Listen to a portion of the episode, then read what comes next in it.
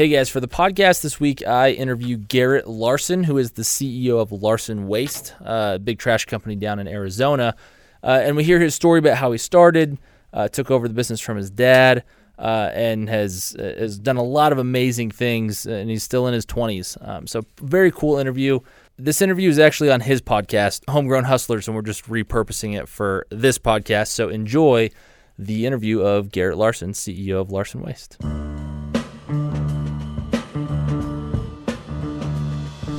Hey guys, this is Kyle Rawson, and you're listening to the Hometown Founder Podcast, where we talk to entrepreneurs who are doing big things from small places. All right, what's up, everybody? Welcome to Homegrown Hustlers. I'm your host, Garrett the Trash Man Larson, and uh, today's going to be a little bit different. Um, Kyle here is actually going to be hosting the show, so I guess I'm not your host. I'm I'm your uh, I'm your uh, person on the podcast. That's right. Move over, Garrett. New host in town. Kyle's taking over Homegrown Hustlers. Um, before we get going, though, like always, I want to give a uh, shout out to our sponsor, Larson Waste.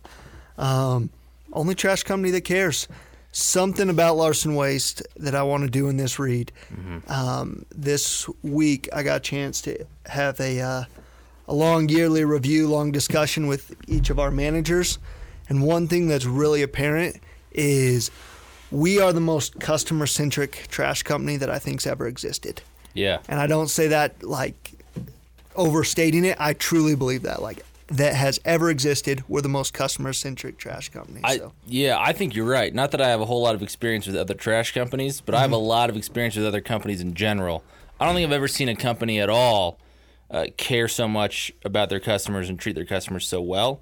And the fact that it's coming from a trash company is just like it's unheard of, man. It's different for sure. Yeah. So that that's our read for Larson Waste. Thanks for sponsoring the show, and uh, check them out on their social media sites. Um, we're just Larson Waste across across the board. So I'll turn the show over to you, man. Dude, let's get into it. Let's get right. down to the nitty gritty. All right, dude. I want to hear about your story with Larson Waste. Obviously, your last name is Larson, so it started somewhere in the family. Mm-hmm. But I don't really know like your personal story, how you got into it. Okay. So is that cool? Can we talk about that? Yeah, yeah. So so you're right now. What's the situation? You're the like like, like you're you're the boss. Uh, yeah. so so my title is uh, CEO mm-hmm. of Larson Waste, and my dad right now, who started the company, is uh, we're kind of reorganizing things like that. Um, it looks like he, you know, his title is chairman of the board of directors. Oh, okay. So, so that's how it kind of fits. I, I operate the company, uh, run it, you know, like a normal CEO does. Yeah. And uh, then my dad, that started the company, has kind of been less and less involved in the day to day operations and, mm-hmm. and is now the chairman of the board of directors. So. Gotcha. So your dad was the one that started it. Yes. Cool. Second generation here. So you, you yes, yeah, I'm the second gotcha. generation. Yeah. So I, I'm fascinated by this, like the dichotomy of the son taking over the father's business, because I've got quite a few clients in that same situation. Uh huh.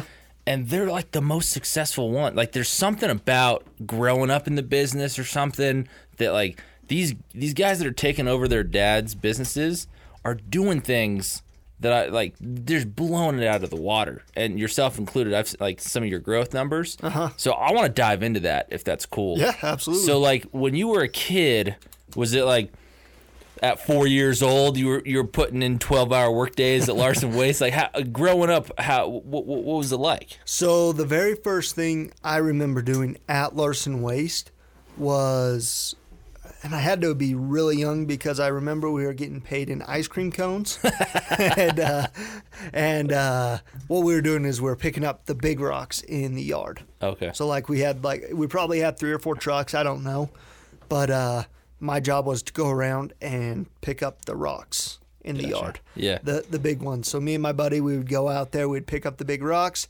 and for, for an ice cream cone. My dad would yeah, and yeah. take us down to McDonald's, give us an ice cream cone.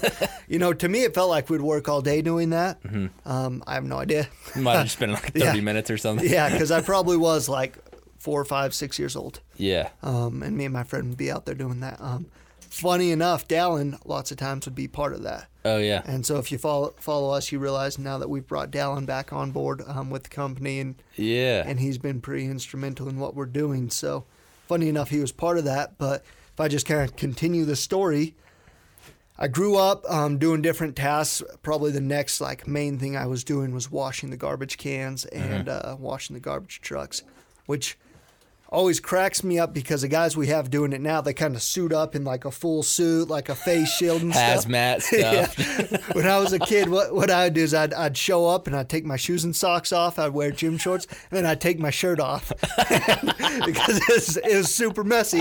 Uh, So I'd get in there, I'd clean all the trash cans, and uh, and at the end of the day, just hose myself off and be like, all right, cool, Call it good. yeah, now they're all like every inch of themselves is covered. They've got the face shield and everything, and it's pretty gross. There's some nasty things in it. Yeah. but uh, yeah. So That's yeah, super funny, man. Times times changed a little bit. exactly. So growing up, was it always kind of expected that you would take over the business one day? Is that what your personal goal was? No, not really. It was, uh, and it was kind of a said thing, like, "Hey, we don't expect you guys to do this," and Yeah. it wasn't that it was closed off, like no one can.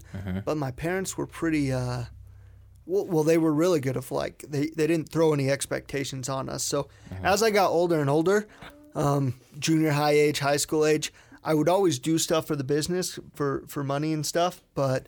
I also started my own businesses. Oh, you did. Yeah. Oh, so cool. I, you know, I, I was doing detailing, I was doing yard yard cleanup, stuff like that. Yeah. And I'd always have uh, Larson Waste, like I'd clean the trucks, clean the trash cans, things like that. But I really wanted to uh, go off and, and kind of do my own Yeah. thing. So you had your your day job with Larson Waste and your side hustles, stuff that like adults do back when you were a kid. Yeah, yeah, yeah, yeah. I was kind of like that. Um, I was super into to really just football, so that's where most of my time would get poured into. That's right. You like you like you played college ball, didn't you? Yeah. Like, that was a big part of your life. yeah, Playing yeah. football. Football was like like until I got back from my mission. Like I, my plan was to to play pro football. Oh, okay. Like people were like, "You're crazy." I'm like, "I I don't care. That's what I'm gonna do." Yeah. Um, but Tasha's here with us today. Can people see him on the Facebook? Titans out, man. Um, For those that can't that can't see, little, little Titan Garrett's son is just laying on the floor, e- eating an Oreo, Eating the fudge cover Oreo, just Oh, loving living the life. Yeah. Um, yeah. So anyway, it, it was a huge part of my life, but yeah, that's where it kind of would fit in. You know, I would schedule out these uh, details throughout the summer. I'd schedule out car details around my workouts and Uh-huh. around my practices, and then on Saturday, um, I had a buddy uh, that lived across the street, and he and I would go knock out as many garbage trucks as we could, getting them clean, garbage trucks and trash cans on uh, Saturdays, and, Uh-huh. and then throughout the week I'd schedule my details and Man. lawn care and stuff like that. Dude, So- that's a lot of. I mean, to play football at the collegiate level requires in high school a whole lot of work Uh-huh. and, and sacrifice. And on top of that, you were starting these random businesses on the side and washing the carts at your dad's company. Like, I mean, just work ethic alone, that's a lot for a teenager. Where'd that come from? So I think it goes back to your point of like you're seeing businesses that are being passed on and it, uh, you know, being being super successful and guys being able to blow it up and whatnot. I think it goes back to what you see your parents doing. Um, a lot of people kind of view money as as a morally bad thing, Uh huh. but uh, ninety percent of the time, if you have it, there was a lot of good that went into getting it. Yeah. Um, I get there's like outliers of that, but Sure. most of the time, there's a lot of hard work, a lot of dedication, a lot of different things that go into it. Mm-hmm. And so I think a lot of guys or girls, whatever, that see their parents doing that, that's kind of instilled in them. That's just Mm. how it is. Mm-hmm. Um, on earlier episodes, we've talked to my dad. At one point, he was running five businesses. Mm-hmm. Um, and I remember he would truck all day, get home, sleep for a couple hours, go back, r- run the waste business. Like he was just working his face off. And so that was just how you did things. Like it wasn't, I never stopped to think and be like, wow, I'm working harder than other kids, whether it was in football or, or outside of that. I was just like, this is what you do. Yeah. So I think a lot of these second generations or third generations, when parents do it right, make their kids work, do those things, or, or even just offer it to work, I think it really sets it up for, for huge growth, especially like in my case, and I'm sure a lot of others, when the groundwork is laid, and it's mm-hmm. kind of like, hey, you know, groundwork is laid. Now, now continue this work Yeah. work ethic that I've been putting into this company for the past 20 years. I I think it really lines it up for good opportunities. That's interesting, man. So, because, uh, so you had this thing where like, it's not like you decided to work super hard. I mean, obviously you did, but more than anything, it was just instilled in you. Yeah, it was by just way how- were how you did things. That's just what we do. Yeah, here it in the Larson family. Yeah, we and just I- work our faces off. And I honestly didn't think it was any different than anyone else. I thought that's what everyone did. Yeah, and and you think it's because you saw your parents have that that they were the example to Yeah, you. yeah, because it wasn't just my dad either. Because I, I know, and I was actually kind of joking with my mom the other day because she was talking about when they started the company, Mm-hmm. the office was ran out of out of our house, and she was like, "Yeah, my friend that was running a company as well, her husband had a company. We would joke because we'd stay up till three or four in the morning." Mm-hmm. Um, doing billing or whatever the office side of things were. Yeah. And then we'd go walk together every morning at 5 a.m. That's awesome. And so it was like, oh, hey, what time did you go to bed? Oh, three. Oh, yeah, me three thirty type deal. Man. And so it really was just like the way of being. It wasn't. yeah, It wasn't like, oh, hey, we're we're doing so much different than everyone else. yeah, dude. I've thought about that. So so I've got two kids. Uh, one of them is three, and she her name's Claire, and she's super polite. Mm-hmm. Like she says thank you all the time, and you're welcome. But I'm like 90% sure the only reason she says those words is because she hears me say it all the time. Uh-huh. And I grew up in kind of the culture of you always say thank you for everything, no matter what. Right? Uh-huh. Yeah. And I think, I don't think she's actually polite. I think she's just, It's just how she mimicking. is, yeah. Uh-huh. she's just like, oh, this is what we do is we say thank you every time somebody hands us anything. Mm-hmm. She's not actually like thinking through, I got to be kind and empathetic to this person. Yeah. And so I, I've been thinking about that a ton the past few weeks of how much parenting is just modeling the behavior that you think is right, and then it's instilled in the kids. And it sounds like that's the way, based on the way you were raised. There, there might be some truth to that. Oh, I, I think there there definitely is. And one thing to that, and it might kind of go off the rails a little bit of just telling telling the story, but something I've been discovering lately is I've I've hold, held on so tightly to to hard work that I'm having to do a lot of work of actually separating that from the results a little bit though. Oh, okay. Um, and what I mean is, a lot of times I would be working hard for the sake of working hard, and not for the outcome that I intended. Oh, And I think, like, as odd as that sounds, because most people are really on the other side of like, hey, let's start with working hard. That uh, I I've really tried to be intentional of, hey, I want to work hard to get these outcomes. I'm not just working hard because that's what you have to do to be successful. yeah. Um, if, if that makes any sense. No, it does. Uh, I'm on my mission. We uh, my I had a second mission president that came in about halfway through my mission. Uh-huh. And uh, do we need to explain a mission here? Uh, I think we've explained it part? before. Okay. And uh, and my mission president said, "Don't be busy, accomplish things." Yeah. And and when he said that, I was like, "Whoa, man, that totally makes sense." Because a lot of people uh, don't. They just kind of. I mean, if if they are working hard, then they assume they are doing what is necessary f- to have the fruits of their labors come to them. Mm-hmm. But when you're not intentional about things, there like no promises are made for you just putting your head down and getting to work. Yeah. You know. It's a good starting point. I will say that. I But yeah, if you don't get clear on your intention, it's like, hey, this is what I'm going after, and then be open. Like it may take a mountain of work, Mm-hmm. and it may actually be a lot simpler than I realize, and I can achieve that intention and move on to the next a lot quicker. Yeah. Um, that's interesting. So man. that's that's really been something that looking back at my life, I've recognized. I'm like, holy cow! Like there was a lot I was doing Mm-hmm. that I didn't even need to do, that I was trying to do for the sake of work, not for the sake of the intention that I was trying to get to. yeah, man, that's cool. But uh, so I'd much rather be working that way than like I can't get off the if couch. you're gonna err on one side, I'd rather err on that side. yeah, exactly. Just uh, so uh, back to the story a little bit. Mm-hmm. You played you played ball. Yep. Uh, was that pre or post mission? That was pre-mission. Okay, and then at some point in your life, you realized that football wasn't going to be your life. Yeah. So on my mission, and since we're talking about that, I was kind of Yeah. thinking I'll come back, I'll play ball, you know, this, that, and the other. But the semester that I did play ball, I saw guys. It, it takes a really high level of commitment to Mm-hmm. play college sports.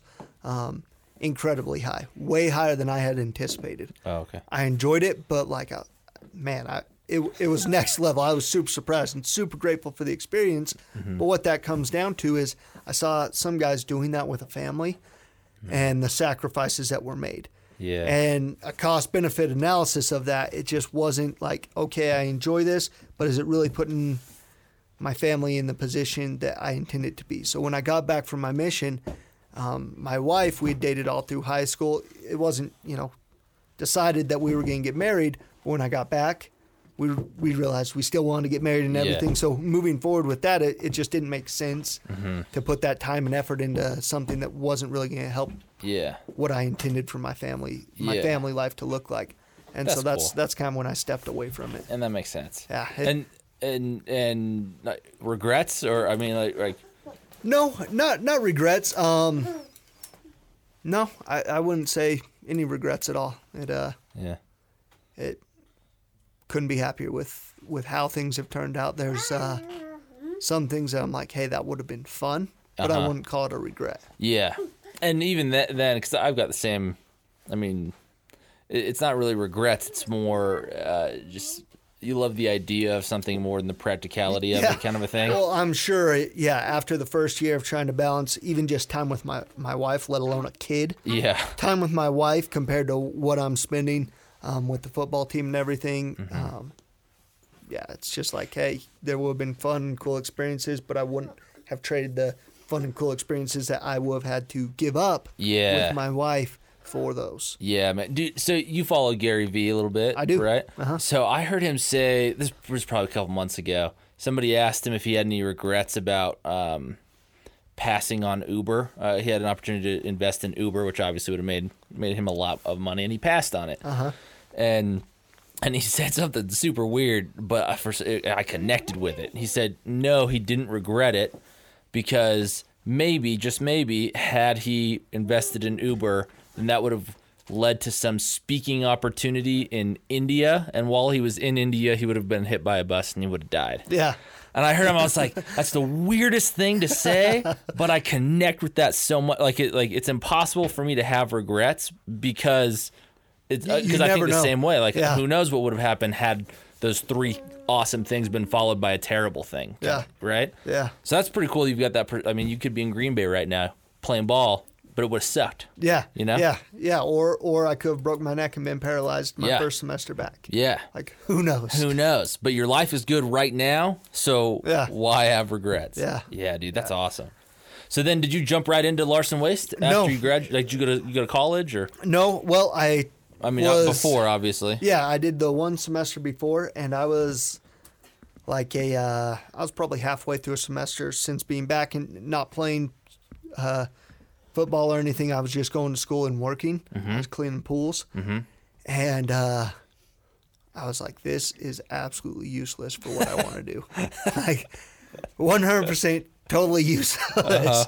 Um, I reckon because I was going because I knew I wanted to be in business. I didn't know exactly, but I knew I loved business. I knew I loved running businesses, and uh, I'm looking looking at this and I'm like, I've got a teacher here, a professor that's never ran a business. Yep. I'm learning from a book that's 10 years old. This just is not adding up. Like, I, I'm Yeah. not going to do this. And I had the opportunity to go sell door to door. Oh, okay. And that was something that kind of connected to me, oddly enough, because I had been like, I'm never doing anything like that. Like, in my mind, I told myself a couple times Yeah. um, because there's this connotation around it. But ended up going and doing that for the next two years Cool. um, selling door to door. And that is the best education. Like anyone in a business program at college, Mm-hmm. like it is a have to. You better go sell door to door during Yeah. the summer. Like if you're going to stay in college for whatever the reason might be, Mm-hmm. cool. Get out door to door during the summer yeah. because it is um, the best business education you can get. I totally Yeah. believe that. I, I agree, and I, th- I think there could be a line, and that line could be if you if you can do it without losing your soul, then do it. Yeah, yeah. Right. If you can keep integrity and everything the around it, integrity aspect of it. Yeah, yeah. because there's definitely, and that was my big turnoff, Mm-hmm. is my experience with those type of peoples had been one that they weren't good people, oh, okay. and so I didn't want to be a part of that. Mm-hmm. Um, I, I I didn't have the language to put around it, but going in of hey, I want to learn from this. I would like to make enough money. Um, there was a lot of things I wish I could have been more intentional about, Mm-hmm. but overall, I, I had that attitude of I'm not going to ever do anything that's um, to me unethical, Right. out of integrity, doesn't align for me, inauthentic. I'm Mm-hmm. going to stay who I am in it. And uh, the lessons that came from that.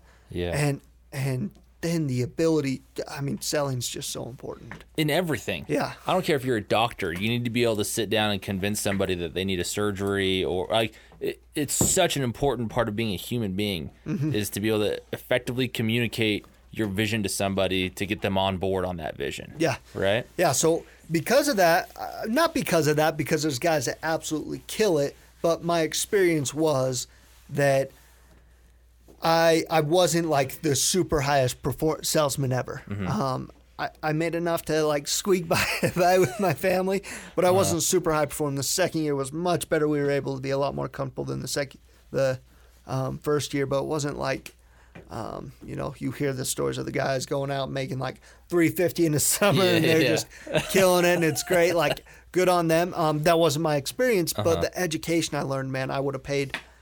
I will have paid five hundred thousand dollars a year for that education because over the course of my life, it's going to make me millions of dollars.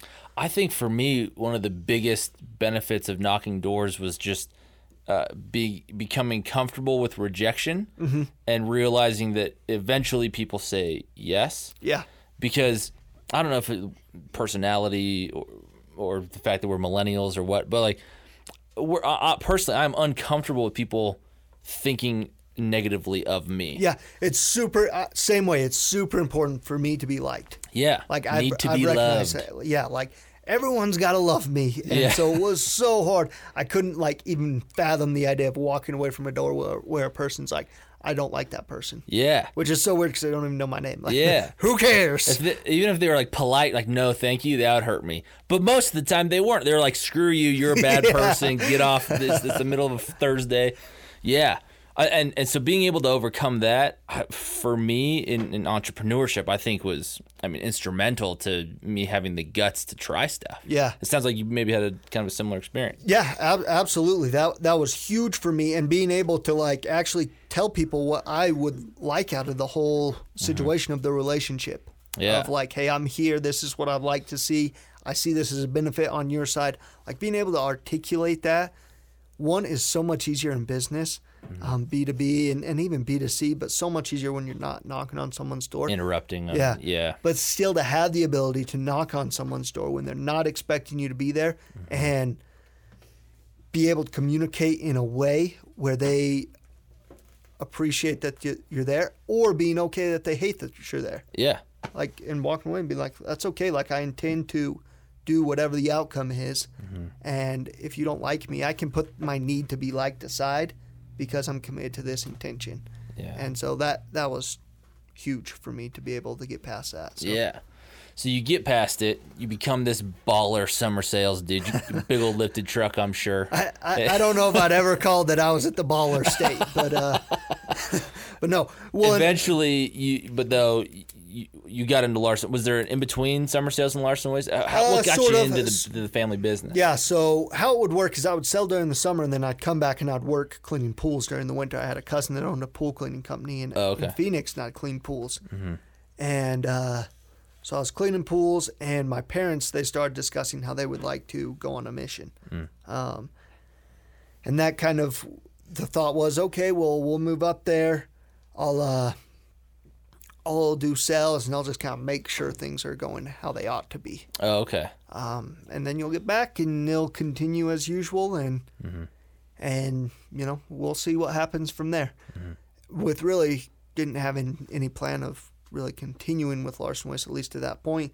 Um, a big factor being my dad's a young guy, Yeah. young, healthy, fit guy, a lot of energy. Like he's not at the age of where you're like, yeah, that guy's ready to just start Yeah. fishing all day or Right. whatever. Um, but how it played out is we had just made an acquisition of a company um, right before my dad took off, and and with that whole mesh, something that wasn't foreseen by anyone was just the huge need of leadership in that, Mm. and and a strong leader in that. And I wouldn't have classified myself as a strong leader, but the opportunity was there, and a lot of reasons. I saw an opportunity for myself and my family. I saw an opportunity where, not not even an opportunity, but almost an obligation where my dad's business, um, this thing that's so important to me and that means so much to me because it provided the life that I grew up with, just needed something. And so I, I just kind of filled that Yeah. and uh, just did and started operating as CEO. Yeah. And uh, so that's kind of how we led led up to where we were at today. And so when my dad got back, it's it's been a lot of work, and there's still a lot of work to do mm-hmm. with that whole relationship and everything that goes into that. Anybody that's in a family business understands that there's a lot of work that has to go around that because there's a lot of emotions. There's a lot. There's a lot of things. We got some some advice a week or two ago from someone that that advised us to really have two two different domains, two different relationships. That we've got our father and son relationship, and that we've got uh, you know, our CEO and um, chairman of the board of directors re- relationship, and that those have to be completely separate. And and so there's a ton of work that goes into that, but that's how I end up running the company. That was uh, I don't know three four years ago, Oh, okay. and and this acquisition was done at a really good time. The market really blew up by then, so and it was just a good business call that my dad made right before he took off. Yeah. But you know, I'm kind of rewinding, bounce, bouncing around. But the growth was a lot more than any of us anticipated, mm-hmm. and so it just needed someone at the helm, kind of navigating that Yeah. and there was so much of that that I did wrong. That I, but man, I the the lessons I was able to learn in that were they were awesome. So Yeah. So what's funny to me, or not funny, just interesting, is that you started. I mean, from a young age, you were involved with Larson Waste, yeah, and then there, it sounds like there was some sort of transitionary period between you being a sales director or whatever to being the CEO. But even with that leeway, even with your dad running the business, and I'm sure talking to you about it when as you were growing up, there was still a point where you had to leap into okay, here we go, and and you hit the ground running. Uh, even though you got you got a head start, you still there's a, there's a, a finite time of like boom, here we go. What was that like for you, like emotionally, to all of a sudden have the weight on your shoulders? yeah. That's that's something that uh, I don't think anyone that's never ran a business, owned a business, or been in charge of a business um, can experience or or understand really completely unless you've done it. Mm-hmm. Um, because it, it was that, and and a lot of it was because I, I, I went in and then recognized that I, I needed to fill that role, and I, and I went and went for it, and man, it, it was super super heavy. Yeah, Where it's like, geez, like I'm the buck stops with me, mm-hmm. um, and I'm responsible for, you know, at the time was like 35 employees, and it's grown to mm-hmm. 52 employees, and man. and at first, that was something that really almost crushed me mm-hmm. and, and paralyzed me a little bit because I spent a few months, like literally every day, going in, into the office, wanting to really, really work hard, but literally doing nothing because I didn't know what to do, Oh, and and like just feeling horrible, huh? absolutely horrible because knowing that there was so much to be done, leadership needed to be guiding this company, knowing that uh, you know it was such an important thing to me, important thing to my whole family because it benefit it benefited and still benefits my whole family, and I was the only one there to step up and and do anything Yeah. to help this along, and I was I didn't know what to do. And you couldn't like go down the hall to your operations manager and be like, "Bro, what do I do?" Because you're the leader. Yeah, Like, you, you yeah. lose faith faith in your leader if he's the one. Like, bro, what do I do? Yeah, and, and and for things like, I will speak to our managers that they were awesome people, and to get the job done, they would get the job done. Oh yeah, But actual leadership around that of like, this manager disagrees with this manager, and this and that, and what direction are we going to go with this, and how we're going to solve these problems? That's overarching, not just a certain uh, certain uh, thing, and it and and then you throw in these finances and and everything else that goes along with it, the culture, the insurance, like both sides of the spectrum. You know the. To use Gary Vee again, the clouds and the dirt, like both the clouds and the dirt, it was like all new, and someone needed to lead both of them. yeah. and And, meanwhile, you were you're kid, right? You were twenty, early twenties, right? yeah, early twenties, probably probably like 23, 24. Yeah, jumping into it. Yeah, and uh, and having grown up working the way I did, you know, it was like I would I would go in early and I would stay late, doing nothing. but like I don't know what to do, but I'm just gonna be here Yeah. because like that's yeah, that's that's what I know. And then finally, and I've I've mentioned this a few times, just taking action. And so many times it was taking action, like, oh, that's the wrong direction. And and the response I also got from the company as far as they respected the leadership and the momentum of taking mm. action. Where it's like, hey, at least he's trying something, at least he's moving. And that's what led to so much of what's going on now of just taking action. Just doing something. Yeah. Well, well, and I think something that specific that relates to that is like the first meeting I had with you in this office. Mm-hmm. I I knew my gut was telling me I had to do something around around telling our story with so- social media. Mm-hmm. I'd read books, I'd listen, and I didn't know how to approach it. But I start, I just started an Instagram page, was doing stuff completely wrong, mm-hmm. but but it led me to setting up a meeting with you. Yeah. that's just domino effect. Yeah, and it's not like you were perfect out of the gate with anything. Yeah. But had you never taken a couple steps in that direction, then you wouldn't have found where you are right now. Yeah.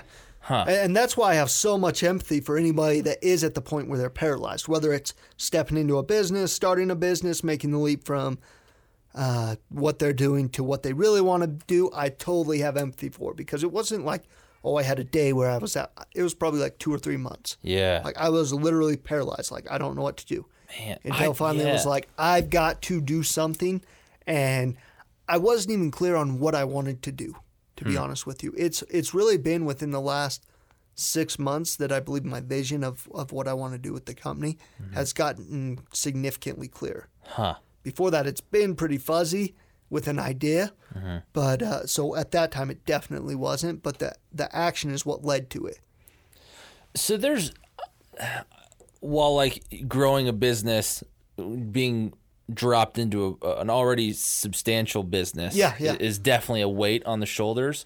I I don't know if it's super unique. I, I know a lot of people who feel overwhelmed to the point of uh, of being paralyzed, and they can't make a decision in one way or another because they feel overwhelmed. And sometimes that's business related. Other times it's relationships. Other their kids. They they've got they've got health issues.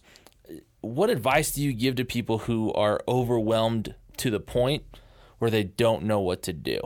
Again, I would say just do something, Anything? anything. How do you figure that out? Like what? Th- what's that thing that you try? So I really think everyone's gut is telling them to do something, and it, it's what they mm. need to do. And it might not be the end goal of what it what it actually is, but what your gut's telling you right there will be a stepping stone. And I wish that was a lot more like tangible, but to me that is super practical Yeah. because that's what I've experienced every single time. Like if your gut's like, "Hey, do this," and there's going to be a million stories that you tell yourself that come around it, clear out those stories and just be like, "My gut's telling me this." Mm-hmm. And like I said, a, a lot of people start from the place of like, get clear on your intentions, which is a place. But I've been there where I'm like, I, I don't even know like where to start with my intentions. Yeah. Like I'm I'm kind of copying other people maybe a little bit like mm-hmm.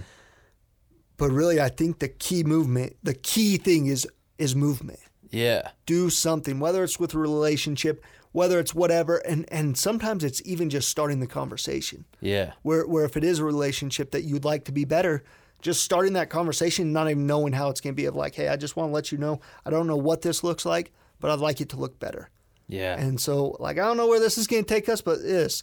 And that's what I saw in the company is it was like, I don't know exactly. And, and remembering what it was, was where, from my position, to just give an example, because I think those are really good ways of people being able to connect, mm-hmm. is it was setting up systems in this company. Yeah. because I knew the the company it it was a good running successful company. Mm-hmm. But I could recognize it that it was completely dependent on the managers and the people that were in the company right mm-hmm. then where if one of those people weren't there for whatever reason we'd be in a big trouble of hurt Yeah. and so I could recognize I'd learned, I'd done these these different things. I realized, okay, I've got to put into place systems. Mm-hmm. Didn't even really know how to do that.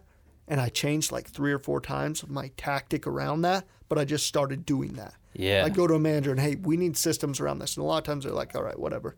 you know. Mm-hmm. But I kept pushing forward with it, like, hey, this is what we can do. Let me give you an example. This, this, this, this, and and it led to something that really has been good. I think we're in a pretty dang good spot, mm-hmm. and and it led to everything else. So Dude, I think that there, like, I connect with that on a spiritual level, bro. because I think that, I think that anybody who's in a spot right now where they feel overwhelmed or they feel like they just, they know somewhere deep within them that they want a better life, but they don't know the next step to take. I think that you're right.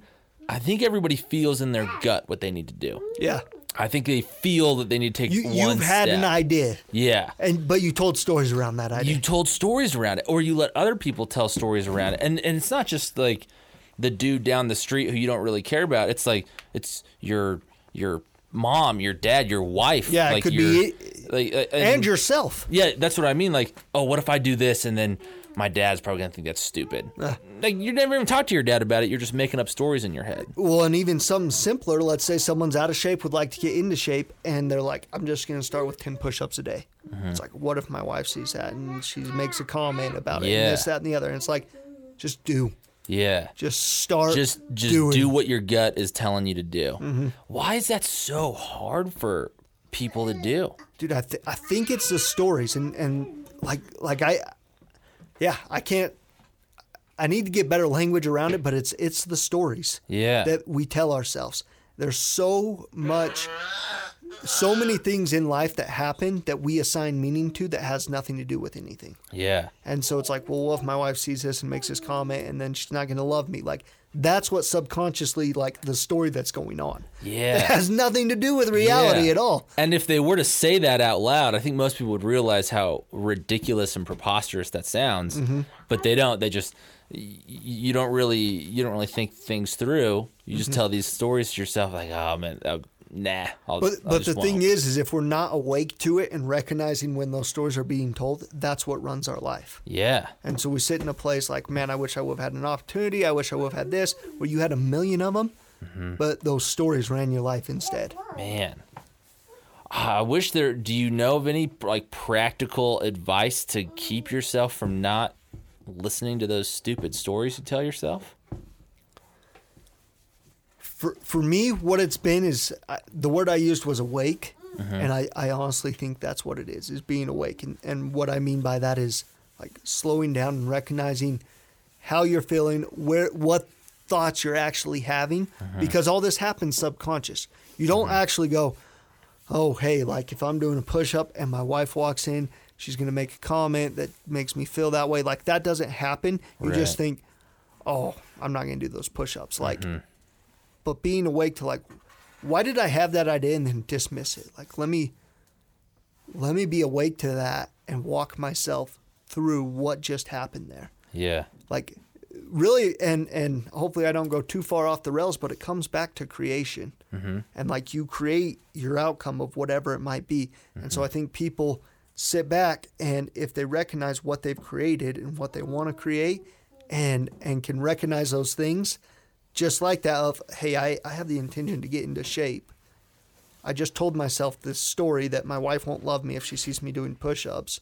Like, I am not going to let that run me because that will create, that's what's created me being where I'm at. yeah, I want to create something different.